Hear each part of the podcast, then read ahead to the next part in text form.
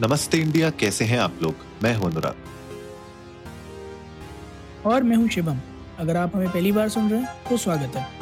इस शो पर हम बात करते हैं हर उस खबर की जो इम्पैक्ट करती है आपकी और हमारी लाइफ तो सब्सक्राइब का बटन दबाना ना भूलें और जुड़े रहे हमारे साथ हर रात साढ़े दस बजे नमस्ते इंडिया में। भाई साहब कल का दिन बहुत ही रोमांचक होने वाला है शिवम। तो लड़के वाले आ रहे हैं देखने? अरे अरे अरे अरे अरे भैया उससे भी ज़्यादा रोमांटिक होने वाला है। रोमांटिक होने वाला है या रोमांचक होने वाला है? पहले डिसाइड रोमांटिक रोमांटिक होने वाला है। आपने क्योंकि शादी की बात की तो मैं रोमांटिक की बात कर रहा हूँ।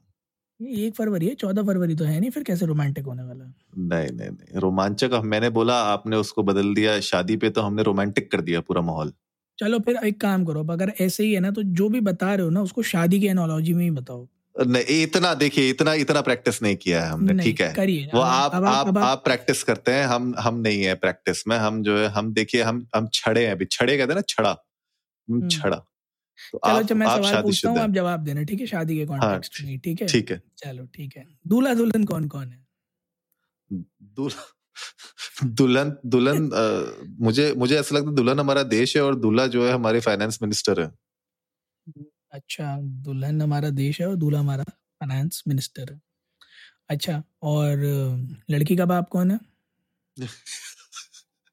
यार ये तो बड़ा मुश्किल हो जाएगा लड़की का बाप कौन है इसमें ठीक है? बहुत सारे बाप हो सकते हैं इसमें लड़की के दिक्कत हो सकती है नहीं हमें। नहीं मैं बताता हूँ लड़की का बाप अ, मिड- आम जनता मिडिल क्लास?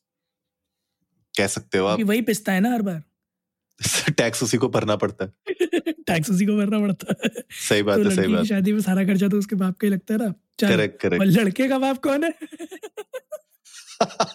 आरबीआई की तो नहीं बात कर रहे आप? बोले खजाना खजाना भर दिया जाएगा। सही बात है सही बात है। जिसकी जेब में जा रहा है उसकी बात होगी। लड़की का बाप वही है। अच्छा एक आखिरी सवाल उसके बाद फिर हाँ जी। पॉइंट आएँगे ठीक है? हम्म। फूफा स्लैश जीजा कौन है?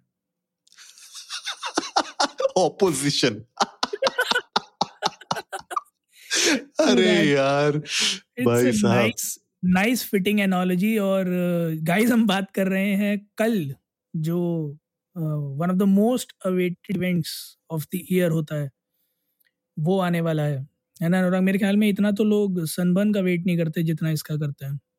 हाँ जी हाँ जी बिल्कुल यार ये तो मतलब आप सोचिए हर साल की शुरुआत में सबके दिमाग में यही होता है कि यार इस बार कुछ ऐसा आ जाए बजट में कि आईटीआर भरनी ना पड़े। बिल्कुल आईटीआर भरनी पड़े पर टैक्स जमा ना करना पड़े। हाँ उसमें ज़ीरो ज़ीरो आ जाए या तो कुछ आना हो तो हाँ। हमारे पास ही आए। हाँ सही बात है। आई टी आर हो वो आई टी ना हो। टीडीएस ना। कटे। अरे यार सही में मतलब टीडीएस जो ऑलरेडी हर महीने की सैलरी से कट के आता है ना उसको लेना वापस बड़ी दिक्कत हो जाती है। जी बिल्कुल सही बात है और फिर आपको and at the end of the year ये बताना पड़ता है कि अरे यार ये लोग कंपनी वालों ने ज़बरदस्ती काट लिया बताओ हमने तो यहाँ पैसा लगा रखा है वहाँ पैसा लगा रखा है बताओ इतना बनता है क्या हमारा टीडीएस कोई? तो सरकार आपसे कहते नहीं बात तो सही है आपकी इतना टीडीएस बनता तो नहीं है आपका। तो चलिए एक काम करिए जितना भर चुके हैं उसमें से जो ये बकाया है वो वापस ले लीजिए। हम बात कर रहे हैं बजट की जो कि कल आने वाला है राइट एक फरवरी हाँ जी। 2023 को हमारी फाइनेंस मिनिस्टर श्रीमती निर्मला सीतारमन जी जो अभी थोड़े दिन पहले ही अपनी बीमारी से रिकवर हुई हैं। हाँ जी। वो बात करेंगी about how India has recovered from Covid और ये जो पोस्ट कोविड एरा है इसका ये जो बजट है 2023 का कैसा लगेगा ये देखने में? और इस फाइनेंशियल ईयर 23 में इंडिया का जो ग्राफ है चाहे वो ग्रोथ ग्रोथ के टर्म्स में, चाहे वो जीडीपी हो, चाहे इन्फ्लेशन हो, या चाहे एक्सपोर्ट्स हो, या फिर इंफ्रास्ट्रक्चरल ग्रोथ हो, कुछ भी, वो किस तरह का दिखेगा? और शायद उससे थोड़ा अंदाज़ा लगे कि गवर्नमेंट किस सेक्टर पे ज़्यादा तवज्जो देने वाली है, ताकि अगले छः आठ महीने में कुछ नए स्टार्टअप्स उस सेक्टर में हमें देखने को मिले। तो अनुराग, फटाफट फटाफट डिस्कस करते हैं कुछ जो की हाइलाइट्स हैं, जो आज के जो इकोनॉमिक सर्वे 2023 का आया था। उसमें निकल कर आए हैं जो कि कुछ कुछ रिफ्लेक्शन दे रहे हैं कि कल का बजट कैसा दिखने में होगा। देखिए एक तो जो सीधा सीधा जो मेन मुद्दा है वो ये है टोटल जो इंडिया की जीडीपी है उसका ग्रोथ कैसा रहा है? बिकॉज़ हमेशा सबसे पहले उसी पे बात होती है कि भैया एज अ कंट्री हम लोग का जीडीपी ग्रोथ है कितना? और पिछली बार के मुकाबले एट पॉइंट सेवन परसेंट की ग्रोथ थी। इस बार थोड़ा कम होने वाला है। सात परसेंट के अराउंड रियल टर्म्स में बात हो रही है। मोटा मोटी आप कह सकते हो कि सात परसेंट हो है तो मतलब छह से सात के बीच में रियलिस्टिकली रेंज करेगा। जब रियल नंबर्स बाहर निकल के आएँगे। इनफैक्ट लास्ट टाइम भी जब नौ बोला था साढ़े नौ कुछ बोला था उससे गिर के हम इस, इस 8.7 पे आए थे तो इस बार सेवन परसेंट की उम्मीद जताई जा रही है। लेकिन इसमें सबसे बड़ी जो पॉइंट है यहाँ पे देखने वाली बात यह है कि we are actually one of the fastest growing economy even after the pandemic even after the entire Russian Ukraine war तो मुझे लगता है इस पूरी सिचुएशन में अगर आप देख रहे हो India as a fastest growing economy और बहुत लोगों ने इसके बारे में बात भी की है, चर्चा भी हो रही है तो that is a good positive sign I think for our economy आप देखिए कनाडा के बुरे हाल हो रखे हैं यूएस के बुरे हाल हो रखे हैं यूरोपियन मार्केट के बुरे हाल हो रखे हैं। उस केस में अगर आप देखो इंडिया आज की डेट में जिस तरीके से प्रोग्रेस कर रहा है, मुझे लगता है ये नंबर्स हाँ लग रहे हैं कि कम है, लेकिन as compare to the other developed nations मुझे लगता है कि वी आर ग्रोइंग बेटर एक तो आपने डेवलप्ड नेशंस यूज़ कर लिया बड़ा अरसा हो गया मुझे ये सुनते मेरी पूरी जवानी और शायद पूरा बुढ़ापा निकल जाएगा हम अभी डेवलपिंग में ही रह गए हैं डेवलप्ड नहीं मुझे लगता है जल्द जल्द आ सकता है हम हाँ। लोग मतलब डेवलप्ड नेशन में आ हाँ। सकते हैं बट वही बात है कि किस तरीके से आगे कैसे ग्रो होंगे उसके ऊपर बहुत मैटर करेगा बिल्कुल मैं बहुत एंटिसिपेटेडली वेट कर रहा हूँ उस चीज़ का कि कब वो डेवलपिंग के ऊपर क्रॉस बन के ऊपर डेवलप्ड लिख दिया जाएगा बिकॉज़ हम सब कुछ कर रहे हैं यार। Indians are present everywhere India has a presence in almost every market correct है ना? ग्लोबल इकोनॉमी में इंडिया का स्टैंड इतना बढ़िया है और ये बात सच है कि कोविड के दौरान जिस तरह से इंडियन इकोनॉमी संभली है कोई और नहीं संभला। कई सारी कंट्रीज़ तो बैंक हो गई और पड़ोसी मुल्क हमारे दो उसका बहुत बड़ा एग्ज़ाम्पल है। हम्म। कि उन्हें लिटरली आईएमएफ के पास जाना पड़ा कि यार राशन खत्म हो गया भाई थोड़े पैसे मिल जाते पूरा जमींदारी चल रही है। सही बात।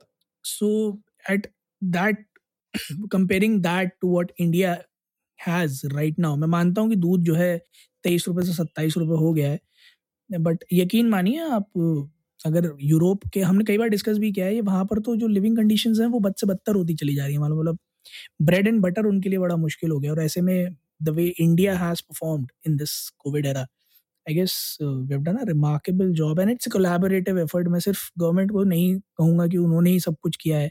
लोगों ने बहुत मेहनत की है अपने आप को सस्टेन करने के लिए और from job seekers to job creators the way India is transitioned privatization के कॉन्टेक्स्ट में कह लो स्टार्टअप के कॉन्टेक्स्ट में कह लो, या फिर रेवेन्यू जनरेशन फॉरेन इन्वेस्टमेंट्स के कॉन्टेक्स्ट में कह लो there a lot that has happened तो इंडिया हैज़ रिकवर्ड एक और बड़ी चीज़ है, अनुराग, जो डिस्कस होती है बजट में, जो अभी मैंने बोला इन्फ्लेशन और वो कहा गया है कि वो अभी थोड़ा हायर एंड पर ही रहेगा, जो बोरोइंग कॉस्ट है, यानी लोन्स हो गए या फिर जो आप मॉडगेजेस करेंगे उसके कॉन्टेक्स्ट में तो वो चीज़ें अभी थोड़ा हायर एंड पे रहेंगी, क्योंकि इन्फ्लेशन अभी ऊपर है. And it's not just because of the internal within India the things that are happening but it's a global impact जो कि हर जगह देखने को मिल रहा है। It's not that India is the only country which is suffering from inflation और हायर बोरोइंग कॉस्ट सो अगर आप लोग uh, इस साल कुछ ऐसा बड़ा भारी भरकम प्लान कर रहे हैं तो थोड़ा सा आपको हो सकता है कि अपनी जेब पर वज़न डालना पड़े क्योंकि जो लोन्स वगैरह हैं वो अभी जिस जिस तरह के रेट हैं उस तरह से थोड़े हाई रहने के ही चांसेस हैं। बाकी अगर आपको अनुराग जैसे कोई बढ़िया फैमिली मिल जाए जो कि ढेर सारा मतलब इन्वेस्टमेंट करना चाहती हो आप में तो बात अलग है। ये देखिए ये सब ना दोगलापन है ठीक है? ये इस इस इस इस विचारधारा को हम बिल्कुल प्रमोट नहीं करते नमस्ते इंडिया में ठीक है? ये विचारधारा गलत है। वैसे मैं आपको बता दूँ आप कह रहे हो आप कह रहे हो लोगों को अपनी जेब थोड़ी ज़्यादा ढीली करनी पड़ेगी। मैं आपको एक फन फैक्ट बताता हूँ India is actually the third largest in terms of purchasing power आप समझ रहे हो? तो पैसा है, ठीक है? पैसा तो बहुत है। ये बात तो खैर, ये तो आप क्या बात कर रहे हैं? पैसे की कमी है हमारे पास हिंदुस्तान में। आप आप देखिए ना, सड़कों पर आपको एक के बाद एक गाड़ियों की तादाद बढ़ती हुई मिलेगी। मैं एक छोटा सा एग्जांपल दे रहा हूँ कि परचेसिंग पावर तो इंडिया में बहुत स्ट्रांग है। और अब तो हमारी वाली जनरेशन जो है, वो तो वैसे भी हैंड टू माउथ चलना प्रेफर करती है। सेविंग सेविंग्स तो गई तेल लेने। तो हम लोग वैसे भी ताबड़तोड़ खरीदारी करते हैं। नहीं नहीं आप ये देखो मैं अभी कहीं पे देख रहा था I don't remember exactly the number but कहीं पे एक आ रहा था कि इस सीज़न में हिंदुस्तानियों ने कुछ चौंतीस लाख करोड़ रुपए खर्च किए हैं सिर्फ़ शादियों में शादी के सीज़न में इतना खर्चा हुआ है। हाँ ठीक है तो हिंदुस्तान हिंदुस्तान में। हाँ तो आप समझिए ना जब पैंतीस लाख शादियाँ होंगी साल भर के अंदर तो चौंतीस लाख करोड़ पे एक तो कोई बड़ी बात नहीं है ना क्योंकि कुछ शादियों में दस करोड़ लगाओ कुछ शादियों में दस लाख लगाओ तो एवरेज आउट होकर उतना नंबर आना तो लाजमी ही है। जिस तादाद में लोग शादी कर रहे हैं उस तादाद में खर्चे होने तो लाजमी है। और उसका रिफ्लेक्शन भी दिखता है ना देखो we surpass China in terms of population तो we are contributing from all sides हम ग्रोथ भी दे रहे हैं हम कंट्री को इकोनॉमी को पैसा भी दे रहे हैं और हम साथ ही साथ पॉपुलेशन भी दे रहे हैं। Like we Indians are everywhere लेकिन अगर मैं बात करूँ जहाँ पे ग्रोथ ड्राइवर्स है इस पूरे इकोनॉमिक सर्वे में जो बात हो रही है ग्रोथ ड्राइवर्स की ना जैसे आपने कहा कंट्रीब्यूशन मेरे ख्याल से जो ग्रोथ ड्राइवर्स हैं वो यहाँ पे प्राइवेट एक तो प्राइवेट कंजम्पशन है आपका एक तो हायर कैपेक्स हो रहा है राइट प्लस हम्म। आपने जैसे बताया कि जो स्टार्टअप्स हैं बिजनेसेस हैं वो ग्रो कर रहे हैं तो अ, मतलब प्रोवाइडर्स भी और जो सप्लायर सप्लाई डिमांड दोनों मिला के मुझे लगता है कि एक अच्छा बैलेंस बना हुआ है और ये ग्रोथ ड्राइवर्स रहेंगे। इस पूरी इकोनॉमी में जिस तरीके से हम आगे देखते जा रहे हैं। और आप देख लीजिए मतलब आपने जैसे एग्ज़ाम्पल दिया कि हमारे नेबर्स का ये हाल हो रखा है बाकी कंट्रीज़ का इतना बुरा हाल हो रखा है। उस केस में जो इन्फ्लेशन है ना it won't like it's not that much मतलब 7.8 परसेंट जब पीक किया था अप्रैल में ठीक है? तो अगर इन्फ्लेशन उसके अराउंड भी रहता है ना तो विच इज़ आई थिंक थोड़ा तो है uh, मतलब थोड़ा हायर साइड पे है लेकिन इन्फ्लेशन होना is still better than deflation होना अभी हमारी इकोनॉमी के लिए बिकॉज़ वी आर ग्रोइंग तो डिफ्लेशन तो हमारे लिए खराब है।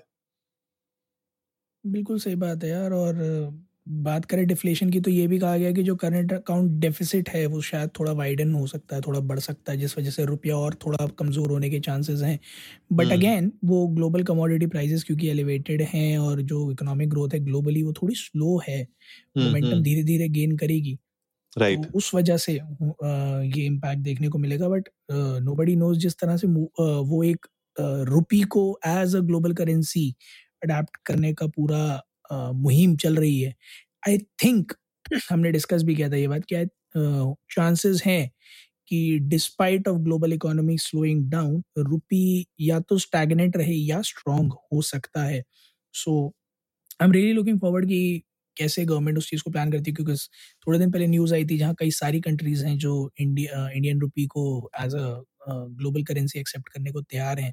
They are willing to trade in Indian rupee so I guess उससे काफ़ी हद तक हमारे उस जो करंट अकाउंट डेफिसिट है, उसके ऊपर एक इम्पैक्ट आ सकता है। प्लस हमारे फॉरेक्स रिजर्व्स जो हैं फॉरेन एक्सचेंज के, वो भी बढ़ने के चांसेस हैं।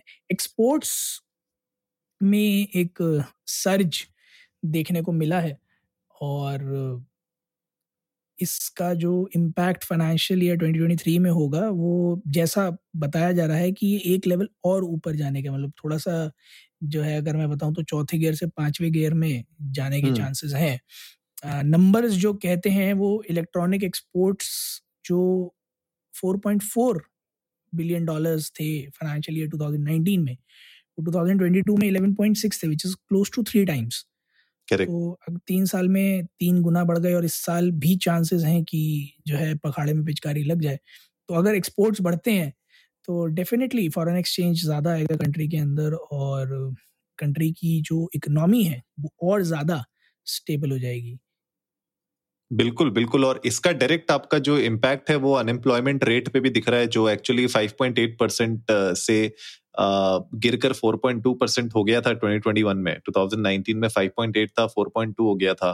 तो कहीं ना कहीं ये देखा जा रहा है कि ये जो अनएम्प्लॉयमेंट रेट है वो भी फॉल हो रहा है। तो यही अगर ट्रेंड चलता रहा और इस तरीके से एक्सपोर्ट्स भी बढ़ते रहे हमारे तो ज़्यादा बिजनेसेस यहाँ पे फ्लरिश कर पाएँगे। इनफैक्ट हमने देखा 100 मेरे ख्याल से 20 यूनिकॉर्न्स होने वाले हैं हमारे देश में।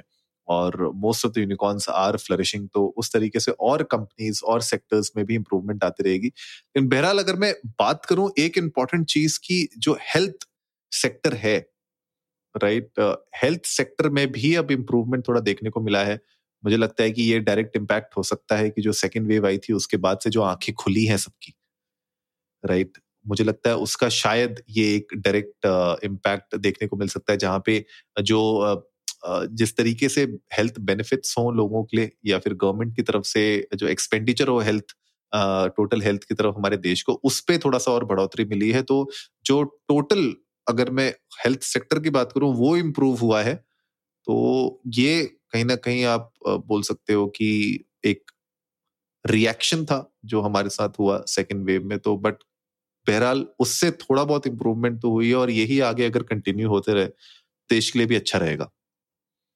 यार मतलब चाइना को हम कई मामलों में बीट कर तो रहे हैं बट एक बड़ा मामला ये भी है कि we become the second largest mobile phone manufacturer globally छह crore units we have till now produced in this last year तो मेरे ख्याल में ये तो एक फेदर इन द हैट है।